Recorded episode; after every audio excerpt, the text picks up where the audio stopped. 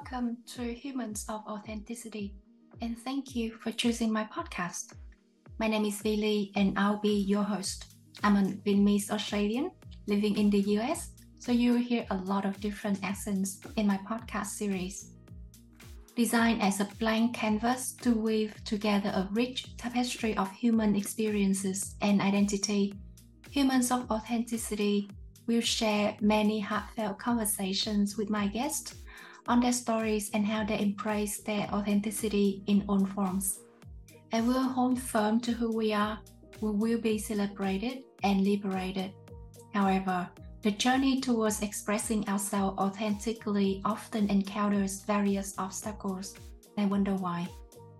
Authenticity will be a buzzword unless we pause and reflect on what it means for us, for individuals like you and me.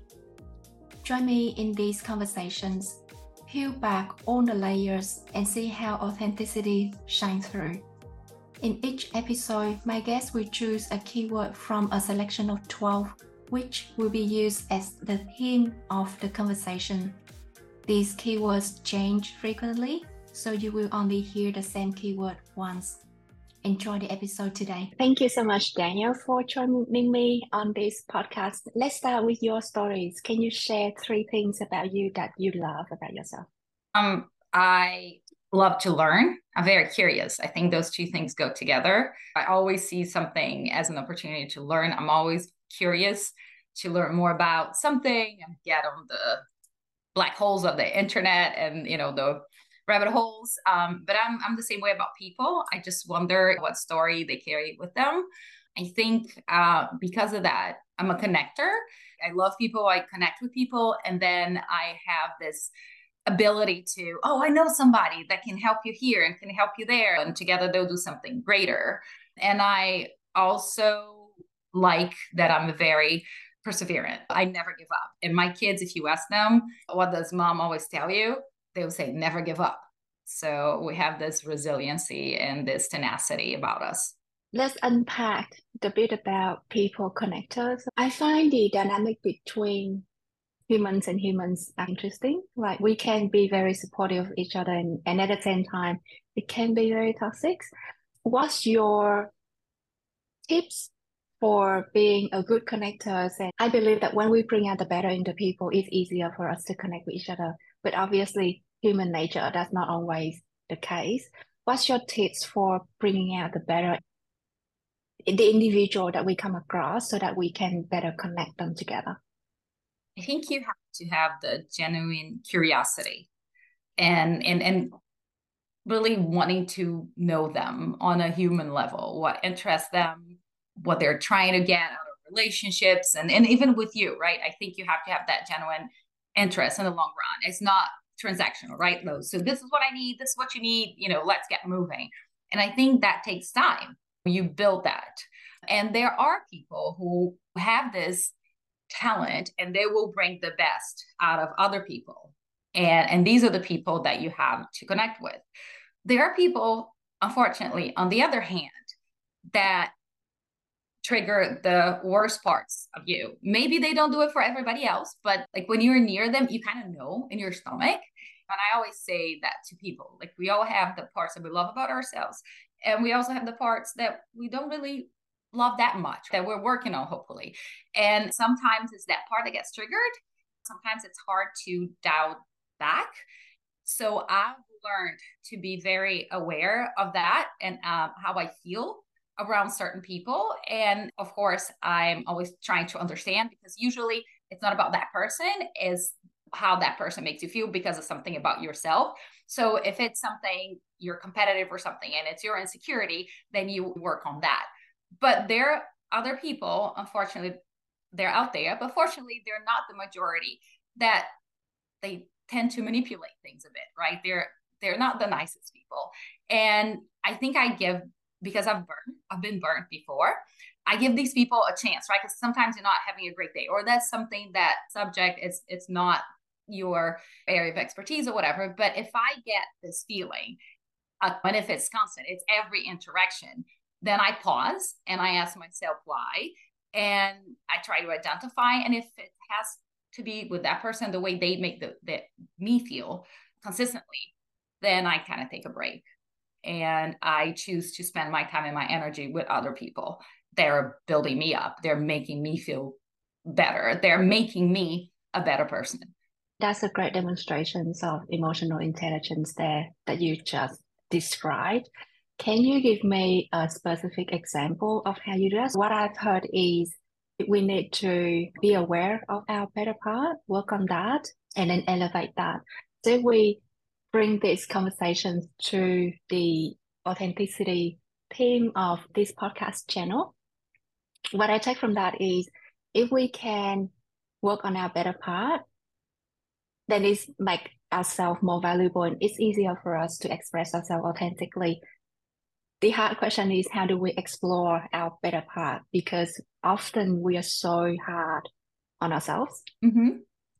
Can you give me a specific example of one time that you were able to explore the better part of yourself and work on that to express your authenticity?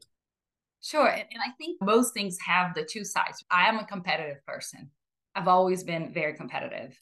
I'm competitive with others, I'm competitive with myself. And I've always been very hard on myself. And whenever I achieve something, I'm very happy for five seconds. And I'm like, okay, what's next? And and so that's that's hard. And i'm like you've worked so hard for this you know a year sometimes more and you got it and this is a big deal. And he's like ah. so now i'm like i'm pausing and i'm like this is yes it's true. I worked very hard and this is significant so i need to take time and acknowledge that. But i'm also competitive with people and the reason i mentioned earlier that you have to surround yourself with people that build you up is for that specific reason. As i've matured I, I want to be around people who are one pulling for me and I'm pulling for them too. So even sometimes, and it's as stupid as it sounds, you're just like, oh, that should have been me. Like before, that would stay with me for a long time. And it's ridiculous because you pick some people in your head that you compete with. They own the lane. And if somebody else got it, it didn't matter. But this person, ah, that should have been me because they fit like a box that you put yourself and that may be the category. But now I'm like, no, you know, they're great and I'm happy for them and look what I've done. And then instead of looking at them as a competitor, you look at them as an inspiration and a mentor. It's not about there's, and it's they, it, it, it took me a while to figure this out, although it's very simple. There's not a finite time for things or room for things usually, right? It's not because you got something that I'm not going to get it I get this, you get something else, we're all great. So I think exploring that competitiveness side that can be very toxic because one, you're very harsh on yourself and you're, I guess there's no better word, you're just jealous of somebody else. You kind of flip that and you learn that you're good and that person's is great as well. So, kind of like at that minute, you can be there for them and watch how they do it and watch how they receive that accolade and how gracious they are. I think that is something that it's taken me a while to process, but when you do it, because people always say, oh, you know, uh, a high tide lifts us all boats. It, it really does. You know, it's kind of like you want to see the good boats get, get lifted. I like that analogy, the good boat get lifted. All right, let's move to the second part of the conversations, the keywords. Which one do you select? And I'd love to know why. I think we're going back and forth. So we landed on family, and language was the close second. And and family, because for me, it's that's what it's about. I was lucky to be born into a very supportive family. They've always supported me, even sometimes they didn't understand why I wanted things and why I was doing things and where I was going they trusted me enough to support me. Um, I came here to this country at 18 on a scholarship. My parents had never left their hometown to study. They've traveled around the country a bit and, you know, outside even less.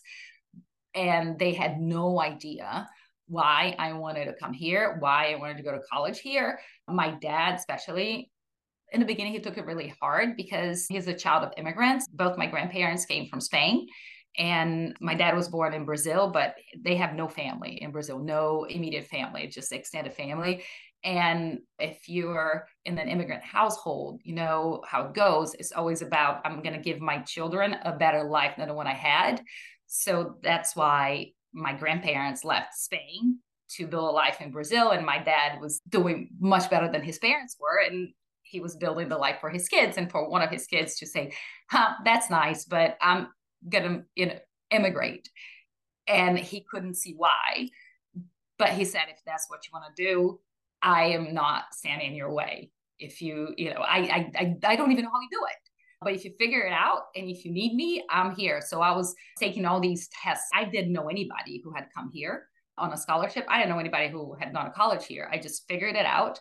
And I was like, oh, I have to study for the SATs. And my parents like, well, what is the SATs? And so I figured it out. And now, no, you have to have to go to this place, the American school, to take this test. And my dad's like, well, I'll drive you there and you know I'll pick you up and, and and do all that. So I imagine now I'm a parent how difficult it must be, especially if you're like, we're here, this is our home. Why do you have to leave?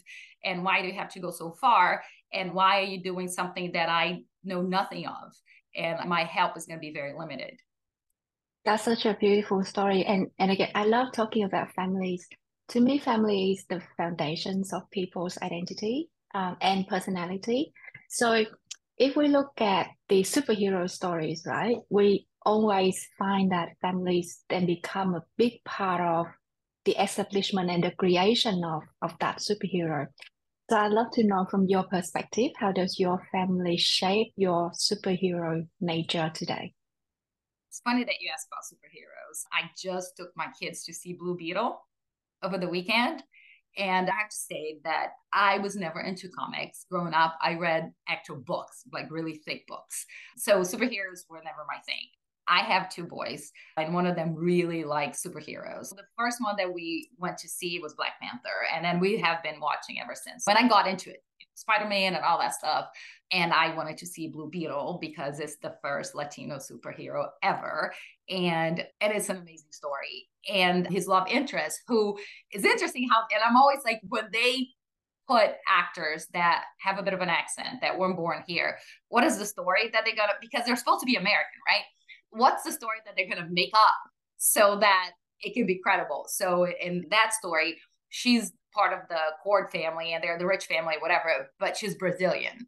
I guess her dad must have married somebody. So I'm, I'm always kind of like, are they going to have to you know the sequel and we're going to know more because the actress is actually a, a brazilian soap opera star and I, I keep telling my friends i remember her she was a child star she was eight years old when she had this massive role and she was amazing then and she's amazing now but back to the superheroes that is his story is kind of like my kids we were watching the movie and some of the scenes they would look at me and would all laugh there's one scene specifically that he goes, he loses his job, and this rich girl sees him. She's like, "Well, if you come to the office, you know, I will, I will try to help you. I'll try to give you a job."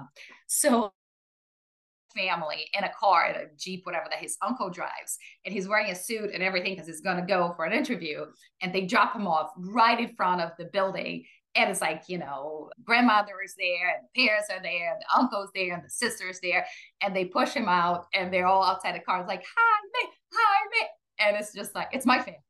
They do exactly like that. So my kids looked at me and they were like, yeah. And it's the whole thing. Like the family doesn't know what's happening to him, but they want to be a part of it. They want to help. If he's in trouble, they're going to rescue him. And it's a very loud and boisterous family. And that's the thing too, especially with my family, and I see in other Latino families. And some people say, well, it's the same thing in Italian, and the Indians is the same thing And, you know, I don't have any experience to compare it to, but it is, it's not to say that there's no conflict. There is conflict.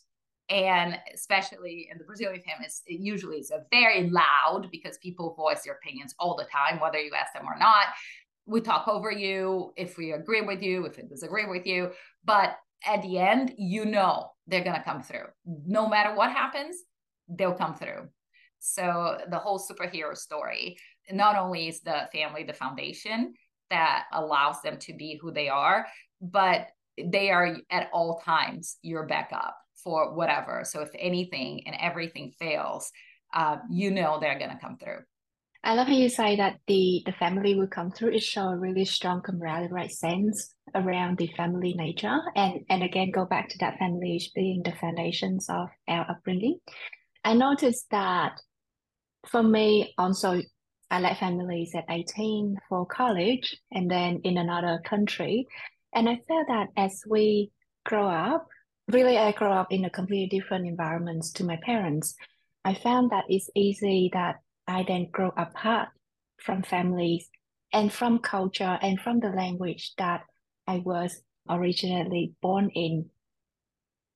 What's your advice to people who move away from family to nurture the connections with our families when we're living so apart? But at the same time, because we still want to keep that connections and we still want to support each other and come through for each other, what's your advice so that we can nurture that connection? I think you have different communities, right? It's the family, it's your home country that you never lose, hopefully. And then you build your community here. I built another family here. I'm married, I have two kids, and I also have my chosen family. I have my friends. They're very close. Sometimes when I'm dealing with things, they're related to this culture. Talk to my family about this, but they have their lens, right? And my chosen family here, a lot of my friends are in the same professional space that I'm in. Of course, they offer something different and something that sometimes is closer and more related, more related because it's our shared experience. Because sometimes if it's professional, they might have been in the same situation before as opposed to my parents. I think in terms of keeping the connection back home, it's never been easier.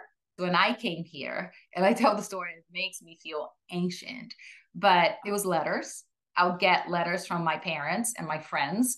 My parents always wrote me. So every week I would go to my mailbox and there would be at least one letter from my parents. The phone calls were so expensive. I only had five minutes on Sunday nights that I could talk to them. I mean, unless something else, like an emergency was something else happened, I wouldn't dare calling them because it was so expensive. Then the calling cards came, it got a little bit easier, but it was very difficult. And if the phone rang from there, and, and it wasn't Sunday night. You're like, what happened? You know, is everything okay? Now with WhatsApp and FaceTime, I talk to my parents every day, multiple times a day. I have a group of my immediate family that's my parents and my siblings, and now my nieces. I have a larger family that's like my mom's siblings and their kids, and my grandfather, who's 95, is on WhatsApp.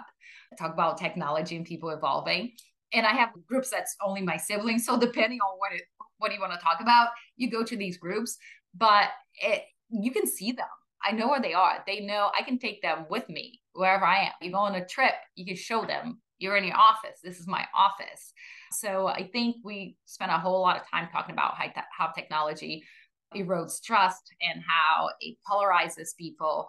But there's the whole flip side of it that I think it was the initial intent which is about connection, which is about being together. I mean, it's the little things. I have a sister and, and my mom, and we like fashion, we like clothes and everything.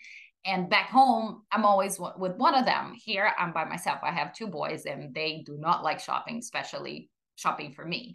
So when I'm shopping, I call my mom on FaceTime. What do you think of this? You know, and and it's you know she can't be right there with me in person, but she's she's right there. Oh, I don't like this color. Oh, go get the other one because there's another thing that you should know Brazilian mothers are very I don't say ruthless. My mom is kind of, they're very sincere. They'll tell you what it is and like it is. Oh, this looks awful. Put it back. And this is perfect. Wear it. So for me, I've grown up with my mom's advice and my sister. Do you like this skull or whatever? And now I have it. I mean, I've had it for a while, but when I first came here, I didn't. So it's just it's it's the little things, right? It's nothing earth shattering. It can be right. You're feeling down and you want to talk to someone and you can connect with them, but it's the day to day life that sometimes you miss about being uh, away from your family for so long. I left my parents when I was 18 and it's been it's been too long. I love that you still try to keep that connection because I remember when I left home, all of the phone calls it's really the technical issues that I hear a lot more than the actual conversations that my parents have. It's really relatable. Now, I want to bring up the language side of our identity and culture. I found that language can be very complex, especially when we are not the native speakers. The grammars or the vocabulary, we can pick that up through studying and through school and through books, but the culture level and the layers of language sometimes can be a bit hard to grasp, especially when we want to express ourselves in a different language. What's your experience on this? Sometimes the words that you use and the way you speak, and that's why I think it's connection is so important. So I've heard throughout my career here multiple times that I was too direct, that I was too harsh and i'm like really? And talking to other people that they have a shared background and we, we we're loud right? And we talk over people usually and that's not frowned upon usually back home and, and in our households right? So when you talk to other people they're like oh no i've heard that too. I thought it was me. But it's culture right? Because the whole like pleasantly you know the conversation oh how's the weather? and whatever in my country, kind of like, yeah, whatever, but when you know, let's either we'll build that report over time. The very superficial stuff, we don't really care. We just go straight to point. And the going around in a very roundabout way to say what you mean, we don't usually do that. I will allude to a situation that I, I couldn't believe it.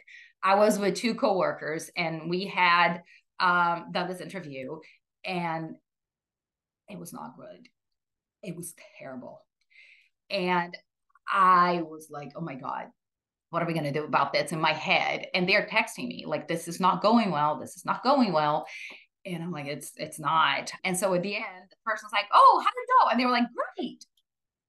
And I'm like, great. Oh, you did awesome. And they were all so like, and I'm like, what the, what are you doing? And I said, no, we're done. It, it it went well. I mean, I didn't try to destroy the person or, or myself because I was in the middle of it. But you know, like there's something missing.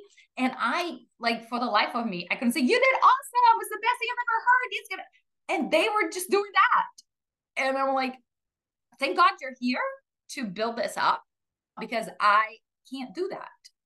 I, I will say, you know, it could have been better. Um, and it turned out that we we redid it and it was much better. But the culture here is that you don't say that. You don't give negative feedback in the in that way unless you want to be mean, which I didn't want to be mean at all. But I just the whole authenticity thing, right? It's this is not good. And we were in a very tight spot. There was some politics going on too, and I understand. So that's what I've learned to sometimes wait for the right moment to say and choose my words carefully, which I never had paid attention to in the past. I think you're right, it's not your first language. And then I think you have a, a culture thing and a personality thing too. For me, I am upbeat, I'm optimistic, I'm loud, I talk fast. And then you have the culture thing that it's okay. Like in my culture, we agree with you, we talk over you. If I say something, you say halfway through what I'm saying, and that's all fine. Nobody's going to put on your review, oh no, she talks over people. That's very disrespectful. I had it happen to me. And so it was never my intention to be disrespectful. But since then, I took that feedback and I try to be more mindful and more careful when how I express myself and how I use my words. And also, I'm an extrovert, and you and I work with somebody who is brilliant, uh, but very introverted. And so I, from working with her, I understood and I learned. So people like me, I think as I speak, and I have no problem with that. With her was more like I'll need the time I need some time to think it through. And it could be, if it's complex, I'll get back to you tomorrow. But if it's in a meeting and it's low stakes, it might just be a minute.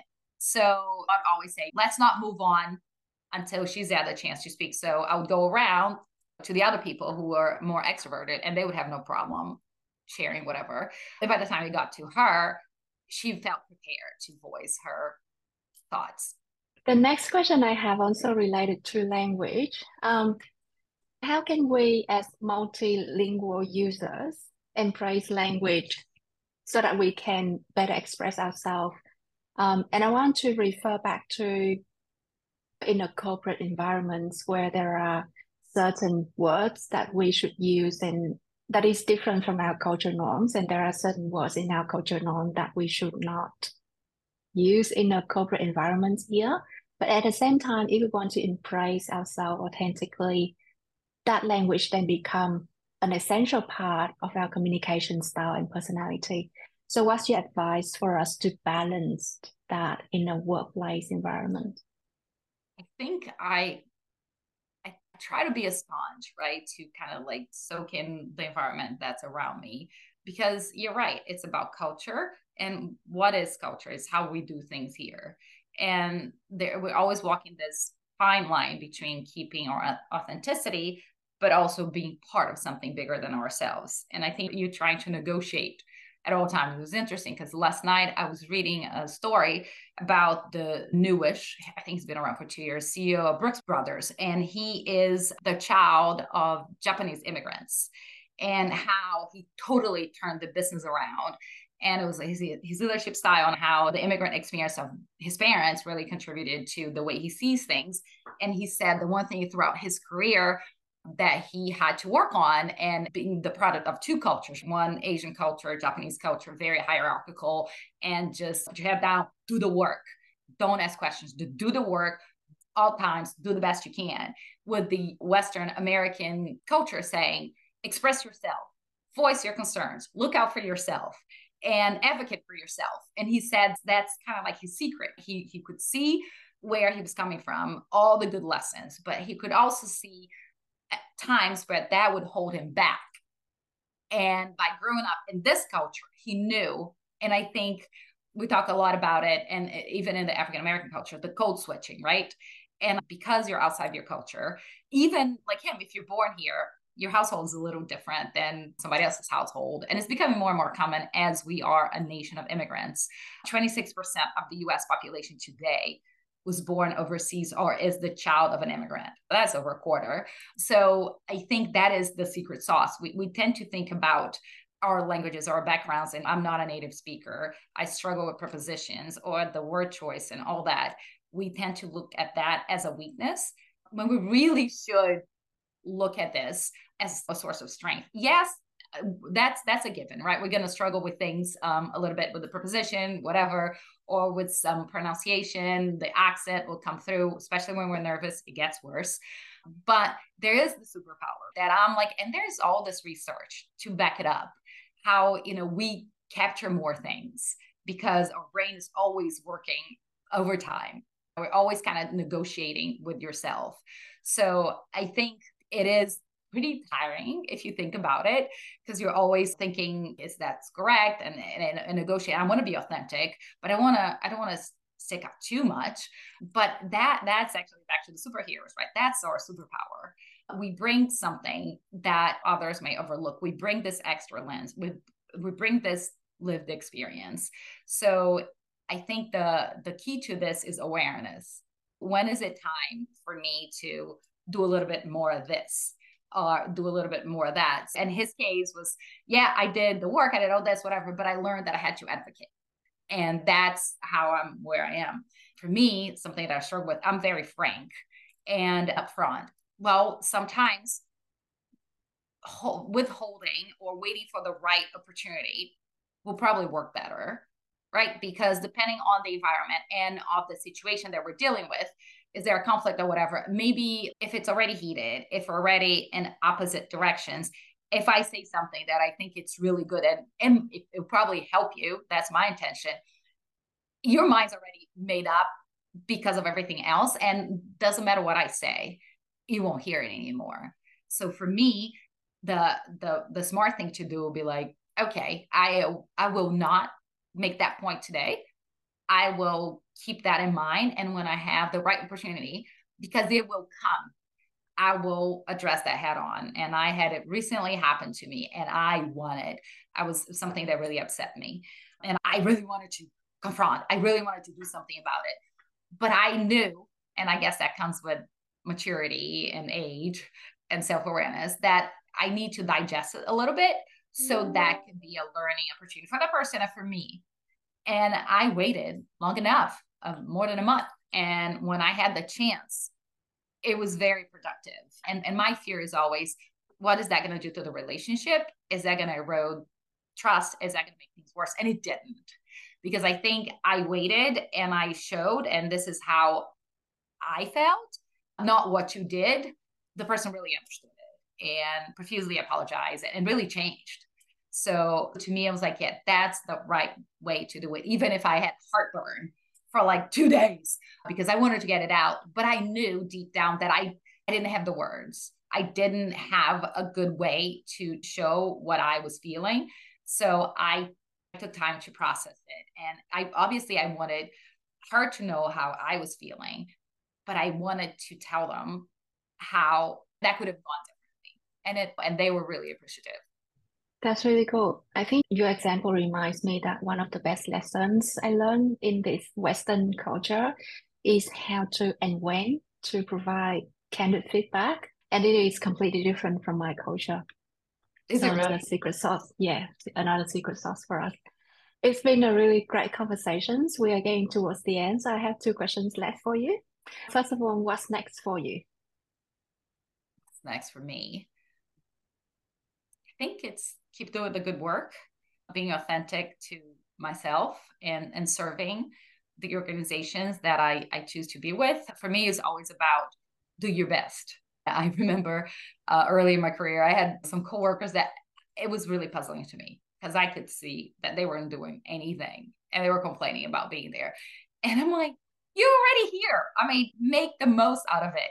Be useful, contribute because I tell you, time goes by really quickly when you're busy, when you're having fun. So I hope what's next for me, I hope to grow, to, to keep growing as a human being, as a mother, as a spouse, as a friend, as a professional, of course, um, to always be excited about what lies ahead. I've always look at it, you know, the future is bright. When I was 18, if you had asked me, I'm like, I'm going to do this, I'm going to do this. And that's another lesson I learned. Now looking back, I think I might have missed some great opportunities. I don't know. They might have turned out to be nothing or a complete bust. But sometimes I was like, oh, I wonder if I had entertained that idea that somebody, you know, early in my career, somebody wanted to recruit me to do investor relations for a big bank. And I'm like, oh, no way. Somebody else offered me a job to do PR for a very large agency in Miami when I was in my late 20s. And I think that would have been great. But back then, I'm like, not interested. I'm not leaving New York. So I don't know it, everything and i struggle with this because at the same time i believe everything happens for a reason. Everybody is where they need to be and i'm very content where i am now. All the struggles i've had led me to the place i'm in and i am 100% happy. Uh, i was like yeah but i mean it would have been interesting. So now um, as i got older i'm like i'll just say yes. And i'm not saying i would have taken those jobs but rather than shut down from the get-go i would have spoken to someone. I would have investigated a little bit more. So I would have more facts to make my decision and I wouldn't have what ifs. I don't like what ifs. Yeah, a lot of times self doubt get to the better side of us. It's a bit unfortunate. For me, I mean, I was so focused. This is what I want to do.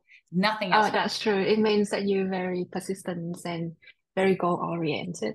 So talking about goal oriented, what role does family or language has in keeping you going on and achieving your goals? You, you, want to make sure that whatever you're doing, your family is a part of it. The family that you have back home and the family that I have here. And sometimes it's hard because you have a dual income household to working parents and you're always negotiating. And I always tell people this too. They're like, oh, you marry somebody else the coach or whatever. And I I don't think it's an issue if you have the same values and if you have the same goals. That's never been a problem. And you're two adults, right? You balance each other up and you can do this. The other person can take care of themselves. So if I'm going on a week trip, whatever trip for work or whatever, that's not a problem. You can do that. When you have kids, it changes completely. Because right now, if you're not doing your job, that person's doing two jobs and it's hard. They they are overloaded for that period. And you also have two people raising humans. And it doesn't really matter. Like you can marry your neighbor that grew up in the same little town. Your house was a little bit different than their house. And you, what you want to do probably different from what they want to do. So you have that friction. But now, and because families are always different, expectations are always different, goals are always different. But now you add a whole layer of culture. What is okay in one culture and what is not okay in another culture. So it it's really and the priorities, right? So it gets a lot more complex. But it, it's interesting, and I look at my kids and how they're growing up, how different it is from the way I grew up because they live here. My husband is American. His whole family is here, and they're American and all that. And I have no family here except for them. My entire family is in Brazil. My husband's family is very small. My family is ridiculously large. Back home, Latino families have our tios, and they're not necessarily blood tios. They can be our parents' friends, and they can be the in-laws of somebody that became so any get together that they go to in Brazil is like 50 people. Like it's not a party, it's just the family that's here. So they navigate that. And here they don't have a lot of cousins their age. There they have cousins, and the cousins have cousins, and it's huge. And it's like a huge party because they have the friends that their cousins that they play with.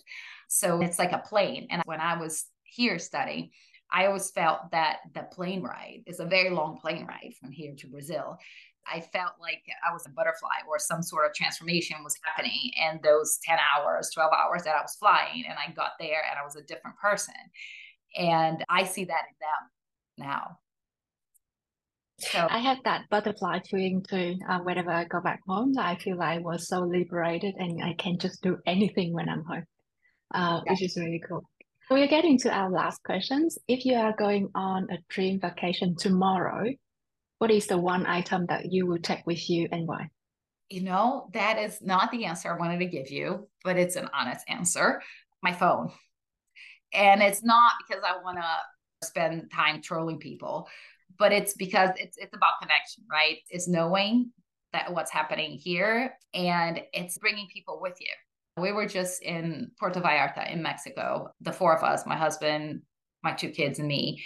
And I was showing my parents, look, this is cool. And so it, it was in a way that they were there with me. So I can bring everybody with me. And by the way, family vacations to me are the best vacations. It, it's it are the memories that you're building, and that's what we do with our kids. We take a, a lot of family vacations with like 15 people, and I plan them, and it's exhausting.